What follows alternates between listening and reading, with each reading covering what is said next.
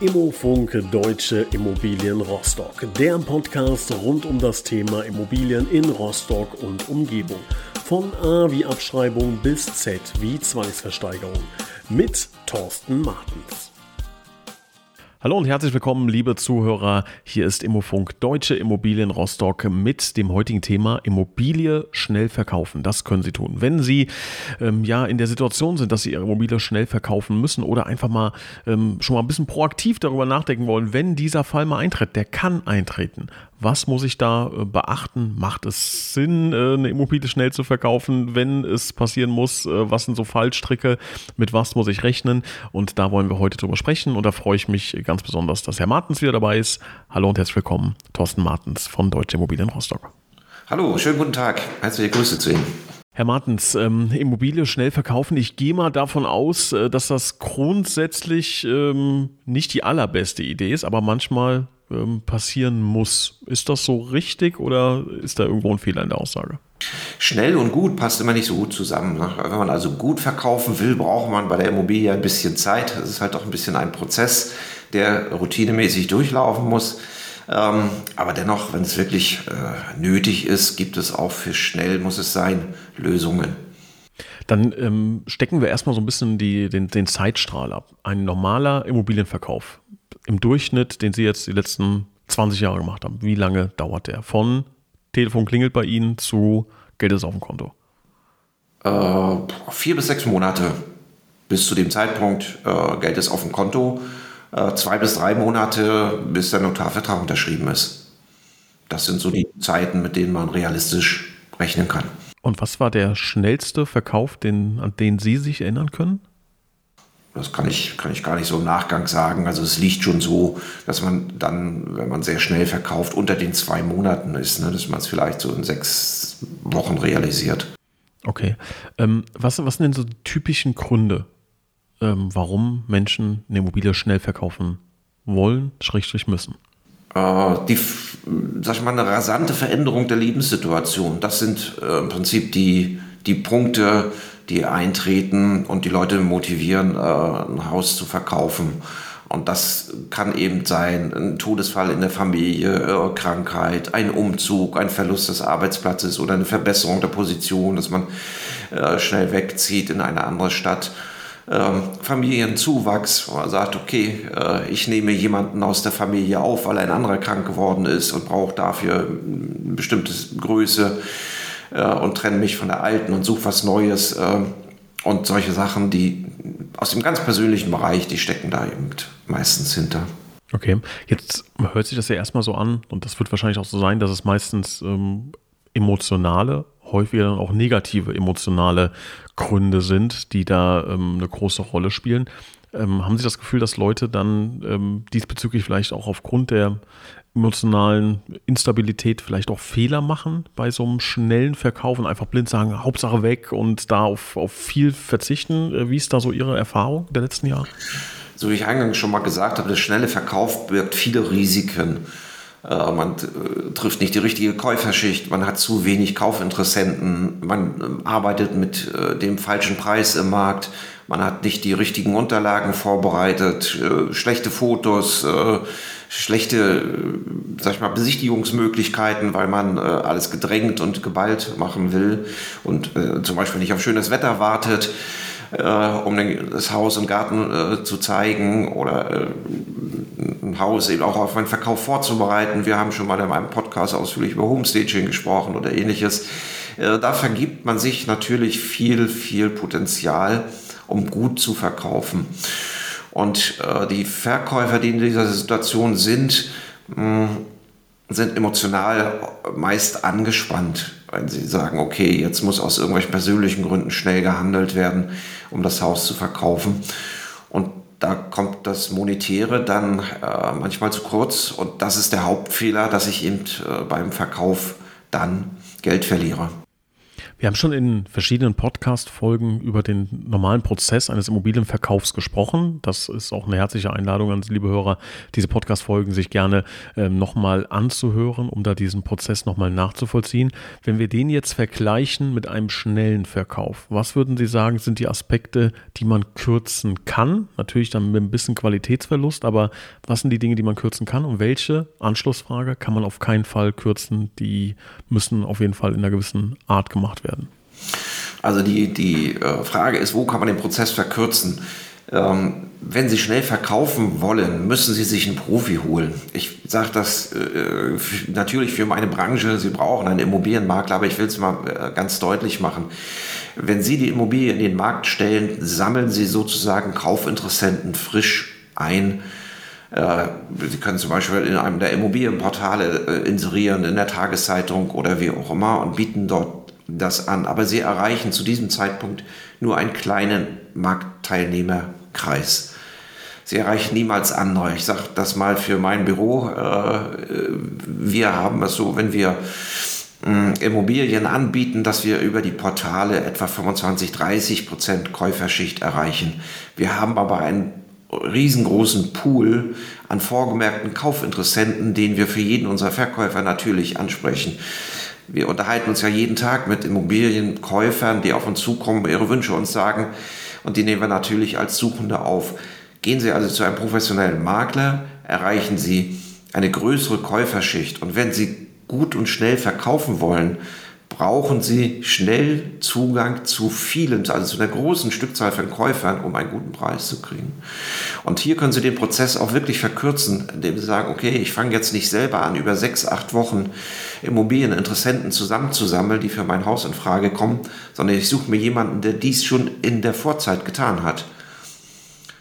Oder auch, äh, wir haben hier unsere Podcast-Folge, wir haben aber auch einen Social-Media-Auftritt über äh, Facebook oder Instagram oder ähnliches auch da können wir eben eine Immobilie präsentieren und haben schon die Follower, die darauf reagieren. Also das ist nach meiner Auffassung der entscheidende Zeitvorteil, äh, wenn Sie gut verkaufen wollen, dass Sie einen Käuferpool bei einem Immobilienbüro schon dort haben. Was lässt sich nicht verkürzen? Das lässt sich nicht verkürzen, die notarielle Abwicklung.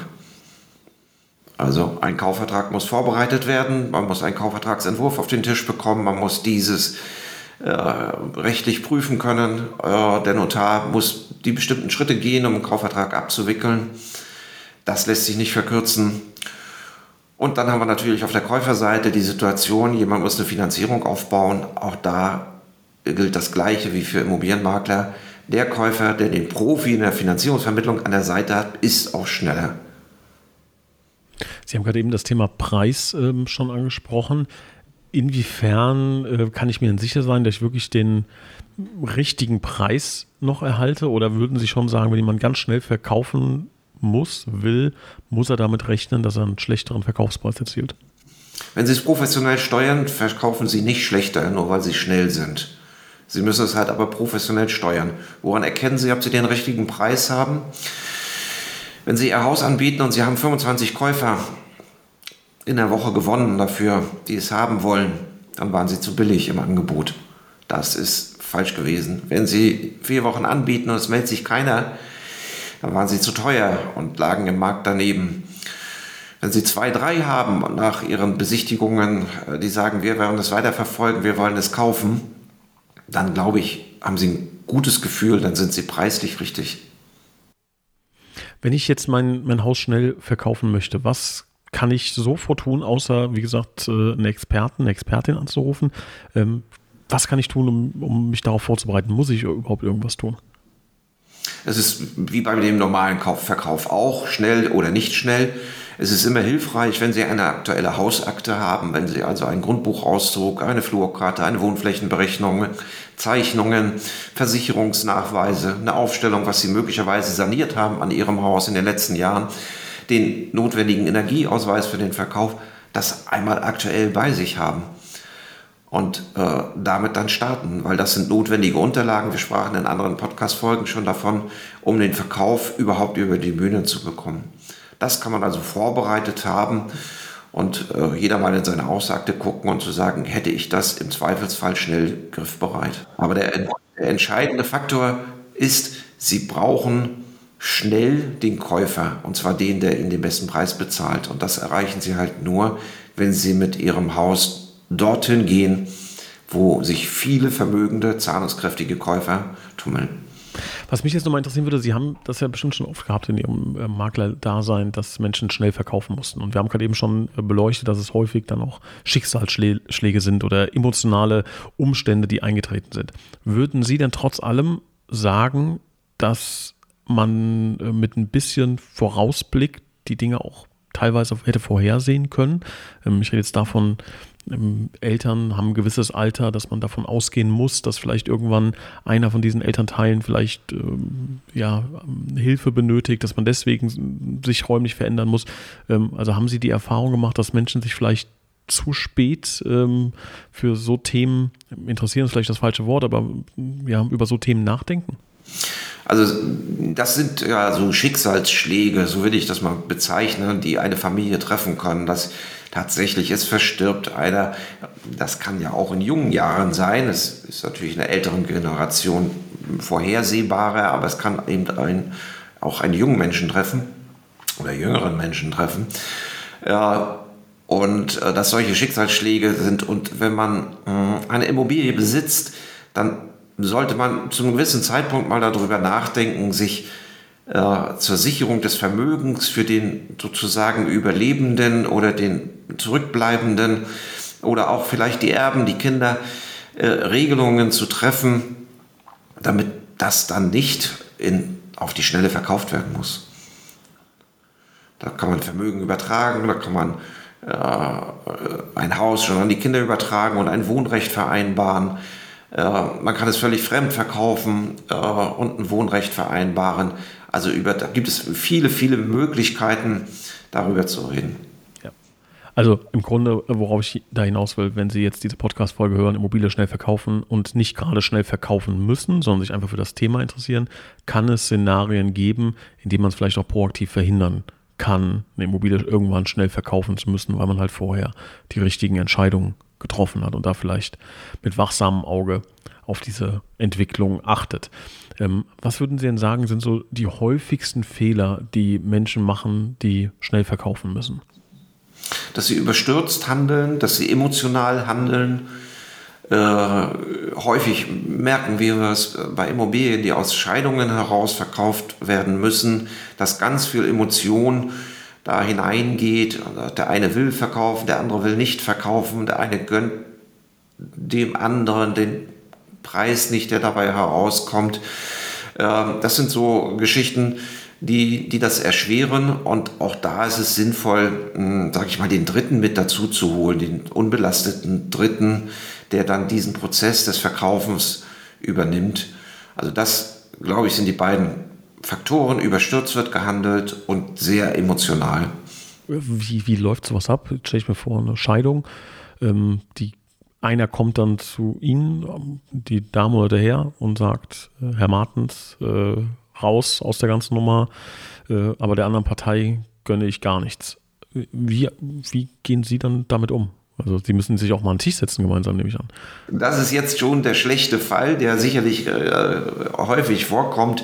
Äh, es gibt aber durchaus Entscheidungen, wo die Leute sagen, okay, unser persönliches Leben oder Zusammenleben ist an dieser Stelle gescheitert. Wir haben ein gewisses Vermögen, das sortieren wir jetzt ganz professionell, äh, wo ganz normal ein Verkauf realisiert wird. Die andere Geschichte gibt es auch, dass Leute halt zu uns kommen und sagen, hey, mein Mann, meine Frau hat mich verlassen äh, der ist auch oder die ist ausgezogen. Ich will jetzt das Haus verkaufen und er will nicht und äh, so. Und da, da ist man ein bisschen der, der Mediator in dieser äh, Ebene oder auf dieser Ebene und muss das ein bisschen sortieren. Äh, oftmals gelingt das auch. Also es hat sich äh, in meinem Maklerleben bis dahin eben zugespitzt, äh, dass die Leute auch getrennt zum Notar kommen nicht mal da mehr in der Lage sind, äh, gemeinsam den Kaufvertrag zu unterschreiben, so dass wir das dann zeitlich auseinander dividieren müssen und zwei äh, Kaufvertragstermine machen, wo einmal die Frau und eine Stunde später der Mann unterschreibt. Auch das ist es. Aber es gibt auch andere Geschichten aus dem Makler, die wir mal so drüber plaudert, wo das Kaufen auch an Scheidungen scheitert.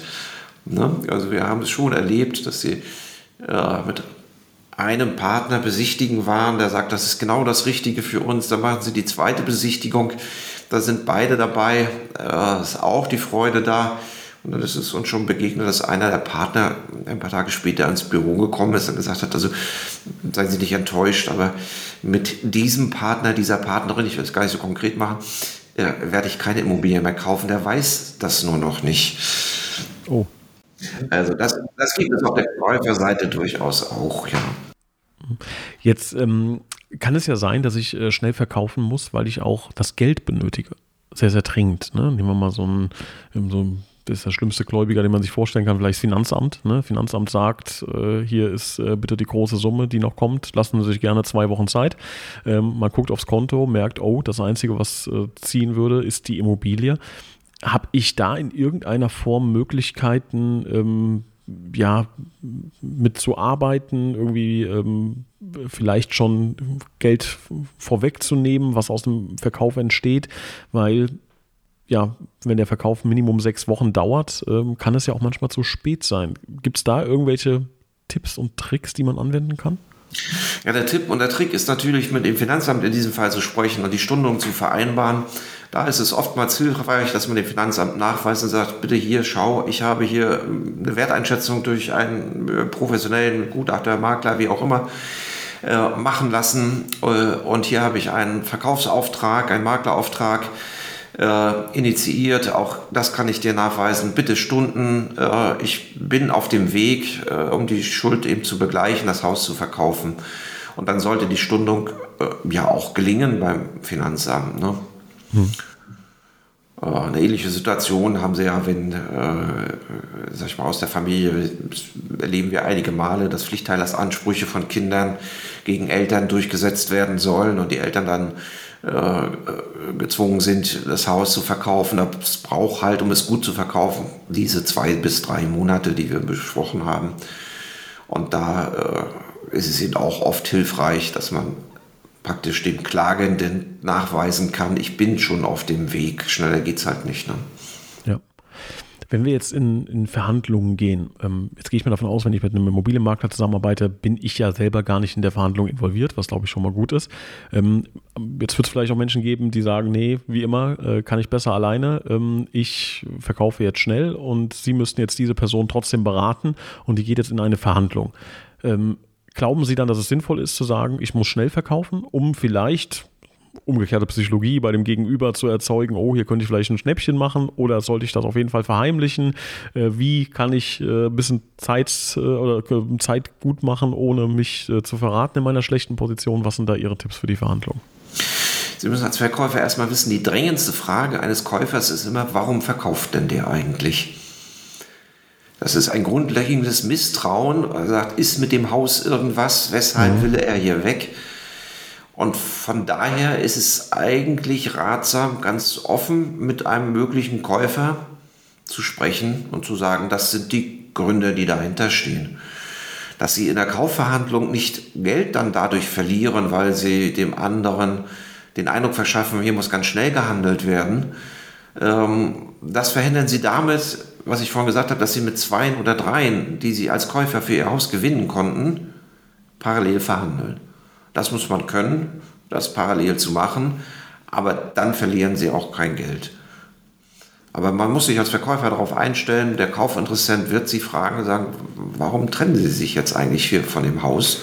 Und eine gewisse Offenheit, eine gewisse Transparenz äh, schafft da Klarheit und äh, führt sie dann auch später in der Verhandlung besser zusammen. Wenn wir ähm, jetzt, wenn Sie ein Kamerateam bei sich hätten, was Sie 24 Stunden verfolgt und wir hätten jetzt zwei Szenarien. Erstes Szenario, ich rufe Sie an und sage, Herr Martens, ich würde gerne Immobilie verkaufen, ganz normal, wie man es halt so macht.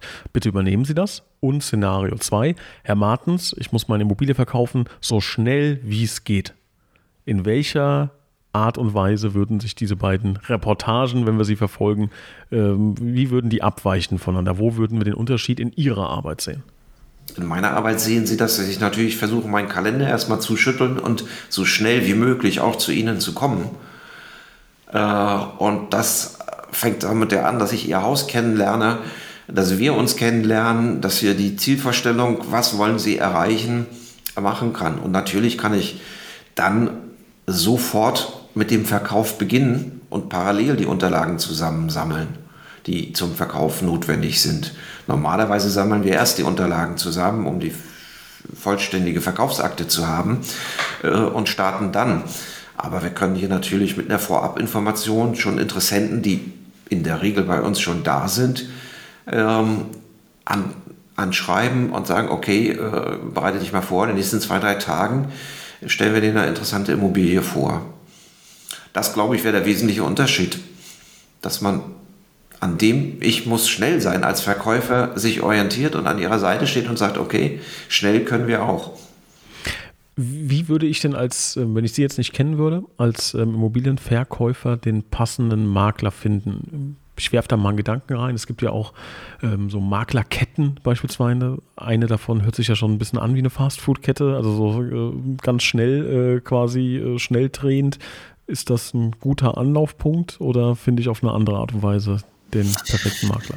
Äh, da ist immer wieder, äh, fragen Sie Ihre Nachbarschaft, fragen Sie Ihre, Ihre Bekannten, Ihre Freunde ringsrum und sagen, was hast du für eine Empfehlung? Ähm, wenn da keine Empfehlung kommt, gucken Sie über Google und gucken, wer ist denn in meiner Stadt ansässig als Makler, wo kann ich auch zu jemandem ins Büro gehen. Dann sehen Sie ein paar Google-Bewertungen oder Sie gucken sich die Homepage des Maklers an und sehen, was tut er, was macht er. Äh, und dann äh, müssen Sie, wenn Sie schnell verkaufen werden, natürlich auch äh, mal so zwei, drei Tage Zeit investieren um dann ein, zwei, drei, vier Makler persönlich kennenzulernen und zu sagen, okay, die Sympathie liegt auf der Seite und mit dem mache ich das. Also ich gehe mal davon aus, man verkauft hier doch einen wesentlichen Bestandteil seines Vermögens, wenn man ein Haus verkauft. Das ist für viele die größte Transaktion des Lebens, die man macht. Und äh, da brauche ich jemanden schon an der Seite, zu dem ich auch ein gewisses Vertrauen habe. Und das ergibt sich eben durch das persönliche Gespräch. Es ergibt sich sicherlich nicht über über einen Online-Kontakt. Ne? Gibt es ähm, Fälle, die Ihnen bekannt sind, in denen auch das Thema Bargeld eine Rolle gespielt hat? Also jemand kennt vielleicht die Notlage, ist vielleicht sogar selber der Gläubiger, nur mal als Beispiel, und sagt, äh, wir können jetzt auch Folgendes machen, ich nehme die Immobilie oder ich bringe mal einen Geldkoffer mit oder irgendwie sowas. Ähm, ist das sowas, was man aus Filmen kennt oder ist das tatsächlich auch irgendwie gang und gäbe? Bargeld und Schwarzgeld muss man an dieser Stelle natürlich deutlich unterscheiden. Ne? Also man kann natürlich eine Immobilie mit Bargeld bezahlen, also ohne einen Kredit dafür aufzunehmen, um das mal so plastisch zu machen. Sagt, ich verfüge eben über 500.000 Euro eigenes Geld und brauche zum Immobilienkauf kein Finanzierungsinstitut an der Seite. Das können Sie jederzeit natürlich machen in Deutschland. Buchen ganz normal den Kaufvertrag und überweisen dann das Geld äh, ganz normal, nachdem der Notar mitgeteilt hat, wie zu zahlen ist, auf das Konto des Verkäufers von Ihrem Konto aus. Alles andere wollen und möchten wir eigentlich in diesem Geschäft nicht erleben, dass jemand mit dem Koffer kommt und sagt, lass uns mal ein Deal nebenbei machen, neben den Gesetzen. Äh, da darf ich mal so darauf hinweisen, die Maklerschaft wird ganz ernsthaft geprüft. Es ist also jeder Verkaufsfall äh, zu dokumentieren. Äh, ich spreche da ganz aktuell. Äh, mein Büro wurde am 26.09. Äh, durch das Wirtschaftsministerium Mecklenburg-Vorpommern hinsichtlich Geldwäscheverdacht routinemäßig geprüft. Das hatten wir 2014 schon mal. Das ist also eine Routineprüfung, die schon in einem Abstand von vier, sechs Jahren durch Maklerbüros läuft. Und da werden dann eben zwei äh, Jahrgänge, bei uns waren das 2020 und 2021, alle Verkaufsfälle durchgeprüft, jede Akte äh, durch den Prüfer hier hinsichtlich solcher möglicher Zahlungen, die nebenbei geflossen sein könnten, untersucht. Für alle nicht, nicht vorteilhaft, aber richtig ist, solche Geschäfte äh, wollen wir auch nicht. Ja. Haben Sie das denn mal gehört, dass sowas passiert? Also äh, jetzt nicht, also logischerweise äh, ist kein Makler darin involviert, das ist, das ist schon klar. Ähm, aber worauf ich hinaus will, ist, wenn jemand in diese Situation gerät, schnell verkaufen zu müssen, dass man solche, ich nenne es mal unmoralischen äh, Angebote bekommt. Gibt es sowas? Also das müssen wir unsere Hörer davor warnen? Also die, die Prüfungen in der Maklerschaft, äh, übrigens bei Notaren ist das ja genau, sie werden auch dazu angehalten, Geldwäsche-Verdachtsfälle zu melden. Ähm, ist das schon ein Schwerpunkt. Man sagt nicht umsonst, es ist möglich, über das Immobiliengeschäft Schwarzgeld zu waschen und der deutsche Immobilienmarkt sei dafür am geeignetsten in Europa. Äh, dann muss man auch davon ausgehen, dass diese Angriffe auch tatsächlich stattfinden. Und äh, mit der Verschärfung des Geldwäschegesetzes ist es auch so, dass mehr Fälle gemeldet werden über das Transparenzregister äh, und die FIO. Äh, das passiert also schon und deswegen muss man davon ausgehen. Sie als Verkäufer müssen eben immer wissen, dass Sie damit genauso straffällig werden wie der Käufer, der Ihnen das Schwarzgeld gibt. Sie dürften es auch nicht annehmen, Sie müssten Verdachte auch melden. Und die zweite Geschichte ist, wird eine Leistung neben dem offiziellen Kaufvertrag beim Notar praktisch geleistet und Sie nehmen Bargeld nebenbei an oder irgendwelche anderen Leistungen dazu, ist der Hauptvertrag in der Regel hinfällig. Also es darf beim Immobilienkauf keine Nebenabreden geben, darauf weisen die Notare auch in ihrem Kaufvertrag hin. Und wenn es diese Nebenabrede gegeben hat und sie wird später beweisbar sozusagen, ja, dann müssen Sie davon ausgehen, dass auch der ursprüngliche Kaufvertrag hinfällig wird und Sie das Geld rückgeben müssen und Ihr Haus wieder haben. Wenn das Haus, das Geld aber dann beim Finanzamt liegt, wie wir eingangs äh, besprochen haben, wird das für Sie natürlich extrem schwierig. Ne? Also wichtig ist, egal wie groß die Notsituation ist, niemals außerhalb der äh, gesetzlichen Leitplanken unterwegs sein. Das äh, kann noch viel größeren Schaden produzieren ähm, und das sollten Sie auf jeden Fall vermeiden. Und ich glaube, was wir auf jeden Fall mitnehmen, ähm, ist gerade dann, wenn man vielleicht auch emotional angegriffen ist oder nicht ähm, ganz klar vielleicht sauber rational entscheiden kann. Ähm, nicht nur dann, aber dann ähm, insbesondere immer ein eine Person mit Expertise, so ist es sauber gegendert, ähm, zur Rate ziehen und dann ähm, ja, drücken wir Ihnen, falls Sie in eine solche Situation kommen, natürlich ganz, ganz kräftig die Daumen. Herr Martens, haben wir noch irgendwas Wichtiges vergessen, was Sie sagen beim schnellen Immobilienverkauf? Das muss auf jeden Fall noch besprochen sein. Ich denke, dass Sie die wesentlichen Punkte haben wir angesprochen. Wenn Sie schnell verkaufen wollen, müssen Sie dahin, wo viele Käufer sind. Das ist entscheidend dafür, dass Sie schnell und gut verkaufen können. Das, glaube ich, ist das Wichtigste. Alles andere ist Technik, das kann man ringsrum organisieren, äh, die Unterlagen zusammenzutragen und, und, und, und, und. Äh, aber sie müssen dahin, wo zahlungskräftige Käufer sind. Das ist für sie entscheidend. Herr Martens, vielen Dank. Das nehmen wir so mit. Wir bedanken uns äh, für Ihre Expertise und freuen uns schon auf das nächste Thema. Vielen Dank. Danke ebenfalls. Schöne Grüße zu Ihnen.